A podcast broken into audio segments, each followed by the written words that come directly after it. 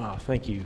Thank you, worship team. Man, that was so, so good. Just be in God's presence, be reminded of that. God is with us. We gather in the name of Jesus. I said this last week uh, that, that Christ is not present because we sing. We sing because Christ is present. Um, that, uh, that Christ isn't present because we gather, but we gather because Christ is present. And so I'm glad you're here. Glad that uh, we get a chance to yeah, just talk together about some of the most important things people can gather and talk about, to talk about the good news of Jesus. And so if you have your Bibles, turn with me. I would love to have you turn with me to the book of 1 Corinthians, chapter 15. Are we, is it like echo a little bit? Something? Yeah, sorry about that. I don't know if, if it's something I'm doing or not doing, but echo. Okay, very cool. Um, I was waiting for some smart aleck to echo back, but nobody did. Yeah, right. So, uh, 1 Corinthians chapter 15. If you have a, if you have a, a, don't have a Bible, there are red Bibles like this somewhere on the, the row that you're in. And 1 Corinthians 15 is on page 1050. And then also, would love to have you take out the, the notes portion of the bulletin. There's a little insert that uh, has uh, just some notes of what we're going to be talking about today. I can guarantee we're not going to get through everything. And so this can be a helpful tool for you to, uh, to be reminded of some of the things we talked about today, to jot down a few notes because we're going to move pretty quickly, and then to be able to process this stuff, to, to be able to say, okay, here's what we're talking about on Sunday morning. How do you talk about it as a family? How do you talk about it around the dinner table or with your kids uh, or in your missional communities or small groups? Um, to just kind of begin to flesh out what God might be saying to us through His, his Word today. Uh, I misspoke last week, so I need to apologize. I need to start with an apology. That last week I said we're starting a series on Daniel next week, which will be this week. And I was wrong. It's next week. Uh, promise, next week. Um, so it's uh, a series called Daniel, Thriving in Babylon we are going to just spend seven weeks anchored in the, the Old Testament text of, of, of, Daniel, and I'm super excited about it. In fact, the more we get into the text, the more I'm excited about it. My, my my excitement just continues to grow. And so I want to again encourage you just start reading the book of Daniel, especially the first seven chapters. Make it a part of your daily reading of Scripture, and uh, and I think it will it will change the way you experience our worship on Sunday mornings, like coming with these stories already a part of you and God speaking to you throughout the week about that. That sound good? Now, if you look at the front of your bulletin um, you see, you see this, uh, this slide that says Resurrection, September 9th, 2018. Was not intending to make this a prediction of the end of the world. Um, resurrection going to happen September 9th, 2018. Although, if I did that, I would have probably made a lot of money because people tend to make lots of money when they predict the end of the world. Uh, Tony Campolo once, uh, once quipped, he said, um, Jesus even said that he doesn't know the day or the hour when, you know, the world will end. So if you want to know that, you have to ask an American televangelist because they're the only ones who apparently God has given that knowledge to. So we're talking about, talking about this, this vision of the end of all things, the end of the world. As, as Christians, we believe that the Bible teaches that history is linear, history is moving somewhere. There are other cultures, other worldviews that say, no, no, no, history is cyclical, it just will repeat itself for infinity. Um, but that's not the worldview of Christians. We believe history is headed somewhere, and God is moving it. God is sort of orchestrating it. And if it is linear, if it's headed somewhere, there will be a, a, an ultimate sort of climax. That it will, the curtain will end up sort of closing on what we know as history, and God will bring all things to an end. So that's what we want to start talking about today, just a little bit. And, um, and, and one of the reasons is this is I, I, I really want us as a church to have a Jesus centered, hope filled vision for the future. Because I think this is what the Bible leads us to to have a Jesus centered and a hope filled vision of the future. Like so many times when people talk about the future, the end of the world as we know it, we don't feel fine. Um, there, it's a future full of fear and dread and anxiety and angst and terror. Like that's how we tend to think about the end, or how people who sort of drum up fanaticism think about the end. But like when the New Testament talks about the end of the world, like in 1 Thessalonians 4, the Apostle Paul says, encourage one another with these words. Like it should, it should, it's inspire encouragement and hope and faith and, um, and joy in us as we think about what God has in store for the future. And then before I'm a preacher, like before I preach sermons, I'm a pastor. I'm a pastor. It's a pastor, another name is, is shepherd. Like I just get to be with people in the congregation and walk together toward Jesus. And there are all sorts of these like pastoral questions that come up in times when loved ones pass away. It's one of, it's one of the, the really holy moments that I never take lightly, that, that I just get invited into um, in the lives of the church, of these moments when a loved one passes away. And then there are all sorts of just these questions that we want to ask in those moments of like, what happens when we die? Like, what, what, what does the future hold for, uh, for our loved ones? What does the future hold for us as we near death? Like we're all sort of linear, history is linear for us too. We're moving toward that moment when our life on earth ends. What happens? And, and sometimes that can be full of lots of anxiety and lots of fear. But again, Jesus gives us a hope filled vision for that as well. And, and sometimes in funeral services, I'll hear, I hear things and I think, oh man, like, that like it may be comforting, but that's just really bad theology. Like maybe you've had these moments where you think like that is just I don't think that's what the Bible teaches, um, and and we say things to sometimes try to be comforting, but it's just like it's not grounded in Scripture. Here's an example: um, a loved one passes away, and we say uh, I'll use my grandma. My, so my grandmother passed away a couple years ago, and let's say somebody would have come to me and say, "Oh, like I know this is a hard time, but God got another angel." Like, do we, do we believe that human beings become angels when they die? Or, like, sometimes, like, It's a Wonderful Life. Remember that Christmas movie is like every time a bell rings, bing, another, you know, angel gets its wings. And so we, we've, I've heard that before too. It's like, oh, she got her wings now. And there's this kind of subtle belief that, like, do human beings become angels? And I think we can just very clearly say, no, human beings and angels are fundamentally different creatures, and human beings will never become angels. And so, but that's one of the things. Sometimes uh, I hear, like, in funerals, like, oh, like, well, your loved one is, is watching over you now. Like, okay, so my grandma is like watching over me. And again, this is one, there's a little more mystery to this, but we, we don't have all the answers, but there's, a, there's nothing in Scripture that would sort of point us to that reality to say that, that people who have passed away, who are in the presence of Christ, are somehow watching over us.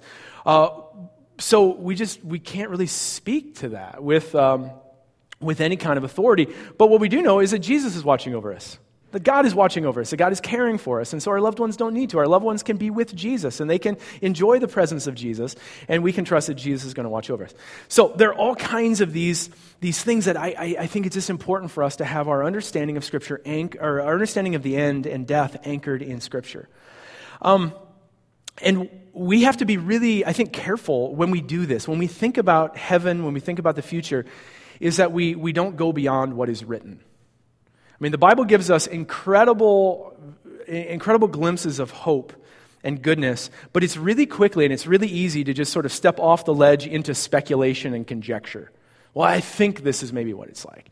And, and so there's this, there's this warning Scripture gives us hey, don't go beyond what is written.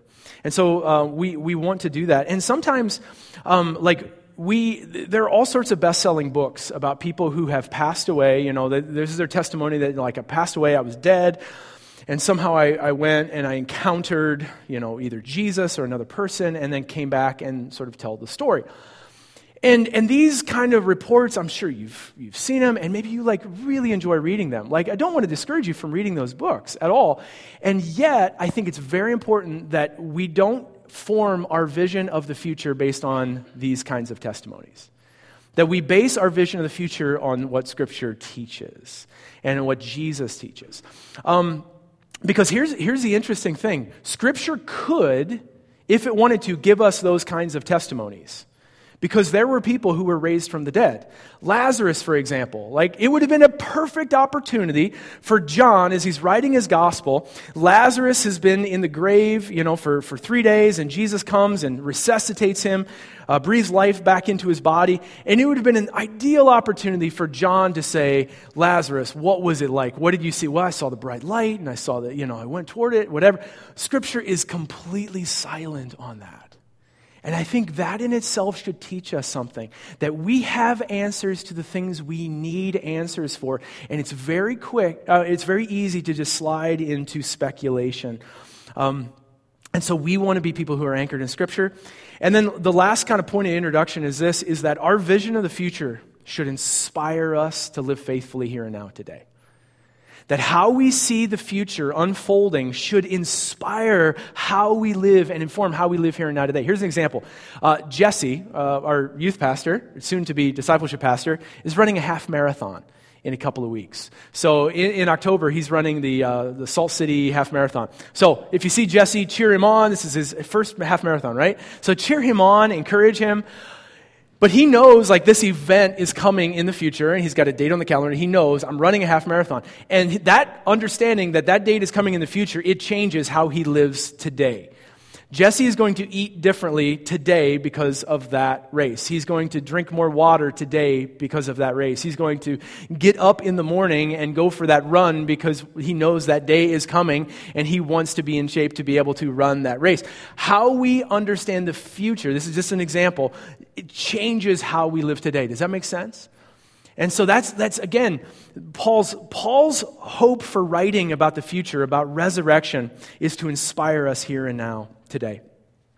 So here's what, here's what um, I think is important for us to understand, maybe to, to jump in here, is the earliest Christians all understood that at the end of time there would be a resurrection from the dead. A, resurre- a bodily resurrection from the dead. Now, Mennonites don't tend to be creedal. We don't tend to like re- recite the Apostles' Creed or the Nicene Creed like some, maybe a tradition you came from, does in every weekend worship service. But the Apostles' Creed is the earliest confession of the church. Of, uh, this is what all Christians believe. And so here's what the Apostles' Creed says at the very end about the resurrection. It says, I believe in the resurrection of the body and life everlasting. Okay, so that's, um, that's the earliest one. And then the Nicene Creed. We did a series on the Nicene Creed a couple years ago called We Believe.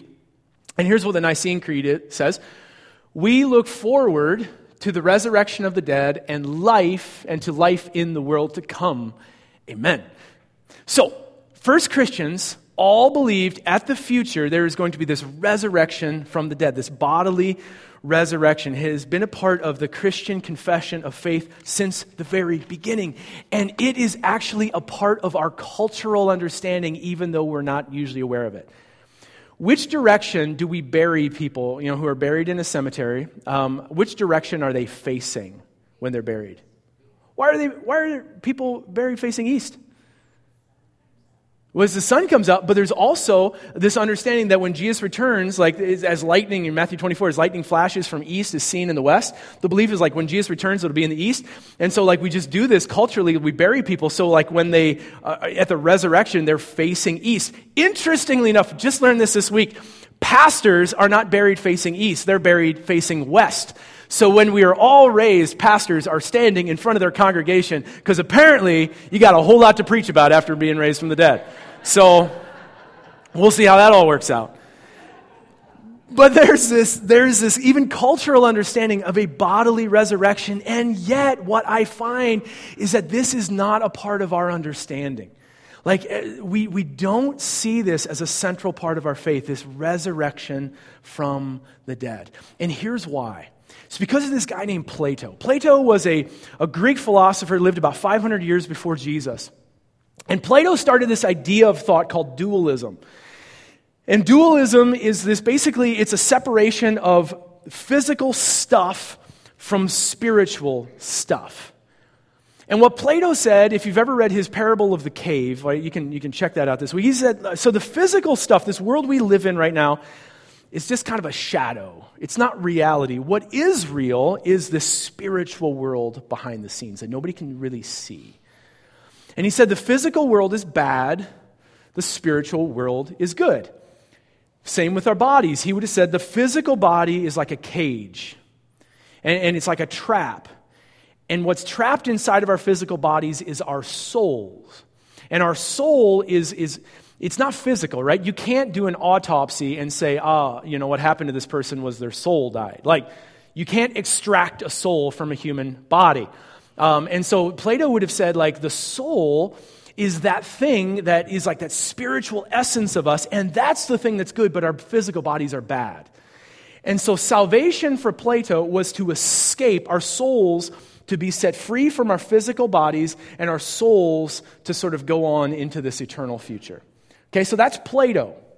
That is not the Bible. Uh, so, the separation of physical bad, spiritual good, that is not the message of the scriptures. That's the message, and I think we have been very influenced by the teachings of, of Plato and dualism and stuff that has come after him. So, let's take a look at the Bible. The Old Testament. How does the Old Testament begin? Genesis 1 and 2. God could have created the world any way God wanted to create the world, right? I mean, God could have created a purely spiritual world. He could have created human beings with souls. I mean, just souls, no bodies. Just you flutter around the world as a disembodied soul. He could have created that, but he didn't. God created the world just exactly the way he wanted to create the world, and he created human beings, what? With physical bodies. God loves your body. God loves physical bodies. God um, has always loved physical bodies. God loves creation, creation itself, this physical world, the, dust, the, the, the dust and the, you know, the soil and the trees and the air. God loves this. Genesis 1 and 2 gives us this picture of God looking out over this creation that He's made, and He says, It is good. It is good. It is good. It is very good. So it wasn't like, you know what, God created us like these souls and we just sort of like, we're, we're, we do not have physicality, but then we sinned and now we're trapped in our physical bodies. That's the punishment, is now we're trapped in this. It's not the way the Bible teaches. What the Bible teaches is now our bodies are subject to death. Because of sin, because of our rebellion, our bodies, which were made good, uh, made in God's image, now they're subject to death and disease and what is it, the second law of thermodynamics? We tend down, we, we, we break down and tend toward randomness. You, you feel that, don't you? I'm 36 and I start to feel this. Like in the morning, like after I jump on the trampoline with my kids, I'm like, I, my body is breaking down and tending toward randomness. Like I am, I'm on this timeline that my life is moving toward an end. And so that's the punishment for sin is that we have this this body that's subject to death, but God loves our bodies. So that's how the Old Testament begins. And then the Old Testament vision of salvation is always God renewing and restoring all things. The Old Testament vision for salvation is never to extract a soul from our body and take us somewhere else. But the vision of salvation in the Old Testament is always God coming and setting up his kingdom here on earth and reigning over all creation, a renewed and restored creation that was better than we could have ever imagined. That's the Old Testament vision of the future. Daniel chapters 2 and 7. We're going to get into this in a couple of weeks. Next week, I promise. Daniel. Um, um, that Daniel chapter 2 and chapter 7 are all about God coming to establish a kingdom on earth that can never be shaken. That's salvation. God coming to establish his kingdom.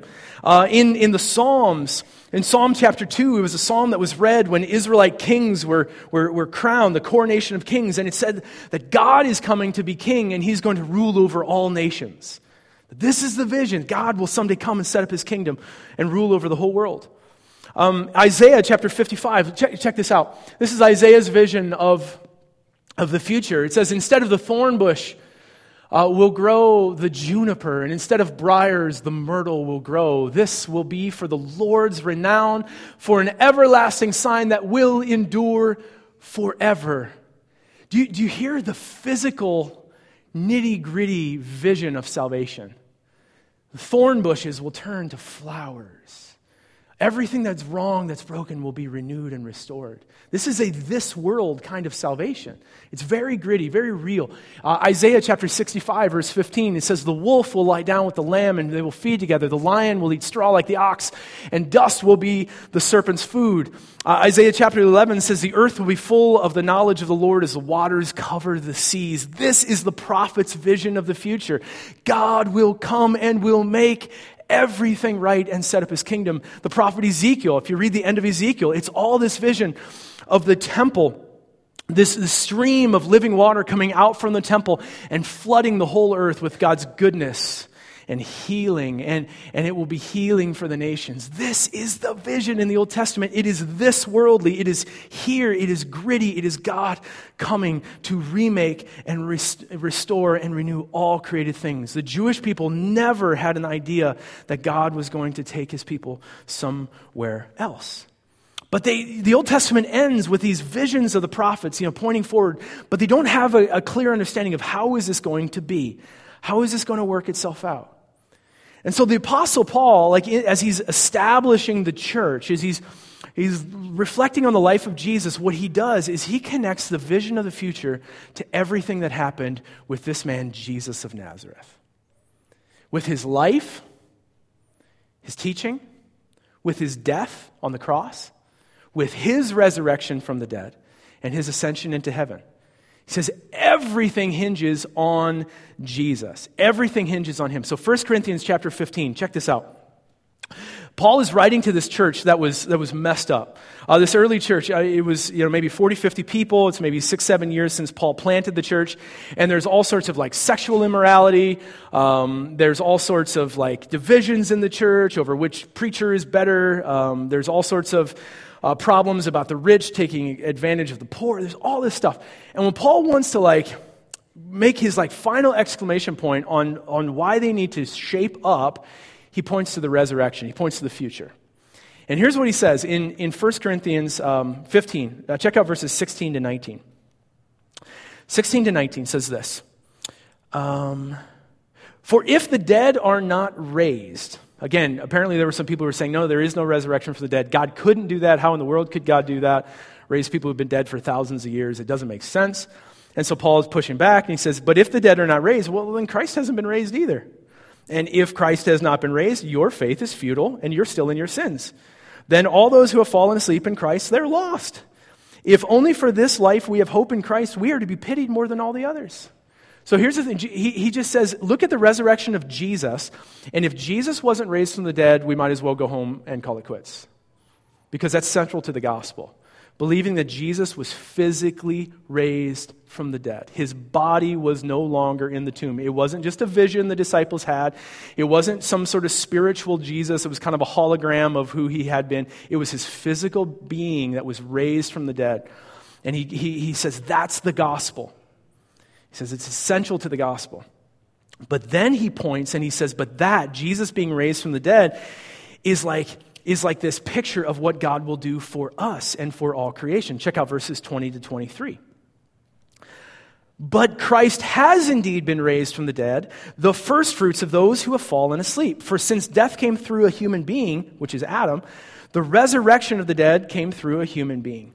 For as in Adam all die, we're all subject to death because of human sin in the beginning, Adam. And so in Christ all will be made alive. But in this order Christ, the firstfruits, then when he comes, those who belong to him. So it, you kind of hear what Paul is doing? He's saying, look at Jesus. Jesus is the first fruits of resurrection. What God did for Jesus, he will do for, for all who have trusted their lives to Jesus and for all of creation. And so Jesus is kind of the prototype. That's another name for first fruits, right? Use an engineering term. Jesus is the prototype of resurrection. Um, first fruits is this Old Testament image that says, you know, you, you, you take the first, like the first tomato on the vine, right? It's the first one that ripens up, and it's like, man, I, I really want to salsa, right? I need some salsa. Um, and so you take the tomato, but you, you, this was the Old Testament practice. You'd actually say, the very first fruit I'm going to give to the Lord, it's going to be an offering to God. It's, it's the reason we tithe. It's the reason we give. Like the first 10% of our resources, like go back to the work of the kingdom.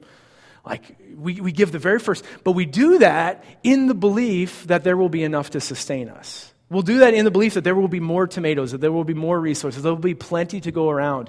And so that's why we do that.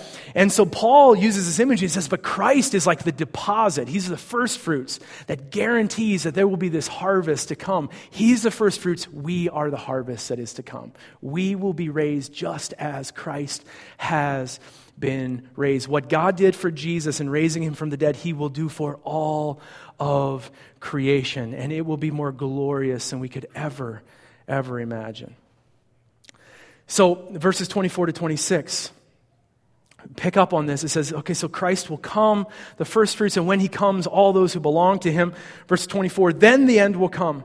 When he hands over the kingdom of God the Father after he has destroyed all dominion, authority, and power. For he must reign until he has put all his enemies under his feet. And the last enemy to be destroyed is death itself. So Paul is basically saying right now, Jesus is reigning. That Jesus, when he ascended into heaven, he is sitting on the throne and he is the king of heaven and earth.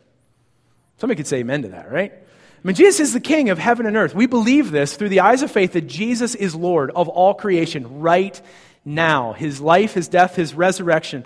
It set up his kingdom that cannot be shaken. And someday, Jesus will return as the victorious king and will finalize everything that he started. But in the meantime, between the event of his resurrection and the future resurrection, there's us. There's us. Those who have been invited into the work of Jesus, who have surrendered our lives to Jesus, who pray the Lord's Prayer God, may your kingdom, your rule, your reign, your government, may it come here on earth as it is in heaven. In the meantime, between these two events, between this resurrection and this resurrection, we give ourselves fully to the work of the kingdom. We work for the kingdom. We work against anything that doesn't look like Jesus. How we, how we see the future, it impacts how we live today. And the promise is that when Jesus is done reigning, when he returns and he destroys all the powers, all the authorities, all the dominions, and even death itself is destroyed, then Jesus will sort of hand over the kingdom to the Father. But right now, Jesus is reigning, and we get to follow him in his kingdom. And so, I want to I want to just touch on this that the Paul uses this language of falling asleep. As like those who die, it's as if they've fallen asleep. He uses it in verse 7, he uses it again in verse 18 and verse 20. Why in the world does he use that language? What does that mean that if, if you're a believer in Jesus and you've, you've died, you, you've kind of fallen asleep? Well, it's, he's picking up on the story of Jesus from Mark chapter 5. Do you remember this story? Where the man comes and he says, My daughter's sick. Would you come and heal her? And so Jesus goes, and by the time he gets there, she's already dead. And uh, everybody says, Hey, it's no use, Jesus. She's already dead. And what does Jesus say? She's not dead, she's asleep. Jesus goes into the room. He, he, takes away all of the people who were gathered to mourn. He pushes them all out of the room and he takes a few of his disciples and her mom and dad in. And this is, is one of the most beautiful and tender images in the Gospels. Jesus looks at this little girl who's, who's, who's lifeless there on her bed, and he says these words, Talitha Koum. He speaks in Aramaic. He speaks the language that any family would have spoken in their own house. And he says these words. He says, Little girl, little girl, wake up. He, he uses the language that a parent would use for the child. Now, we have one child who doesn't want to wake up this morning, or any morning, really. Um, and so I'm guessing when Carmen went in, I won't tell you which one it is, um, but when Carmen went into the room this morning uh, to wake our daughter up, narrows it down for you a little bit, right? There's this like sing songy kind of voice you have, right? It says, Hey, little girl, wake up. You call him by name, wake up. You've done this, right? You've had this done to you as a child. And this is what Jesus does wake up. And he takes her by the hand, and life comes back into her body, and she's revived. And what Jesus is doing is he's reinterpreting death. Saying, you know what? Like, to, for believers in Jesus, to die, it has no more effect on you than a nice long nap or than a good night's sleep. Because of the resurrection of Jesus, there is no fear in death. It takes away the fear of death for us. There is this, this trust that Jesus, that Jesus has, has been victorious even over death itself. And he points to the future when we will all one day wake up, when death itself will pass away and there will be no more pain. There will be no more pain. And so here's where I want to end. Uh, it, does, it does raise the question does that mean our loved ones who have passed away that they're sleeping? And, and some Christians believe this. It's an idea called soul sleep. And it's just like, you know, we say rest in peace. Um, that, that maybe our followers of Jesus who have passed away, they, they're just sort of sleeping, unaware of the passing of time in the presence of Jesus. And there are some scriptures that might point to that, this idea of falling asleep. But there are also plenty of scriptures that point to, uh, point to the reality that we are conscious with Christ. Jesus says to the thief on the cross, He says, Today you'll be with me in paradise. And it kind of points to the reality that we'll be aware, we'll be awake, we'll be with Jesus.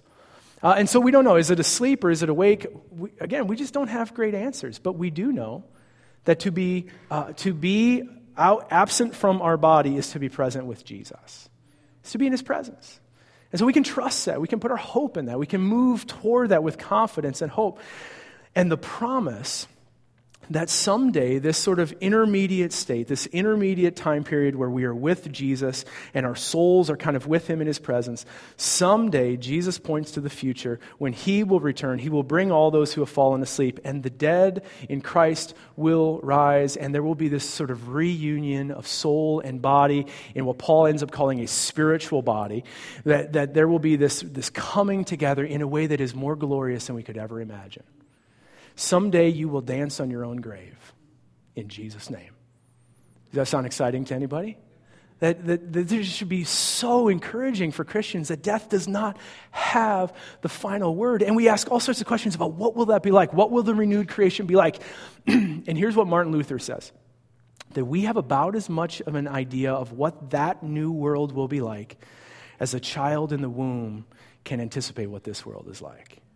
I mean, they might, they might catch hints. They might hear a voice. They might even see light, but they couldn't, in their wildest dreams, imagine this world. And I think the same is true as we imagine God's world. God, we thank you for this hope. We thank you for the promise. We thank you that everything, everything hinges on Jesus. And God, what you have done in Jesus and through Jesus, God, we thank you that you have, you've just invited us. God, this open invitation to be a part of your kingdom. God, today we want to live in light of that, in response to that, to, in response to your grace. God, take away any fear of death that, that may be just sort of haunting us.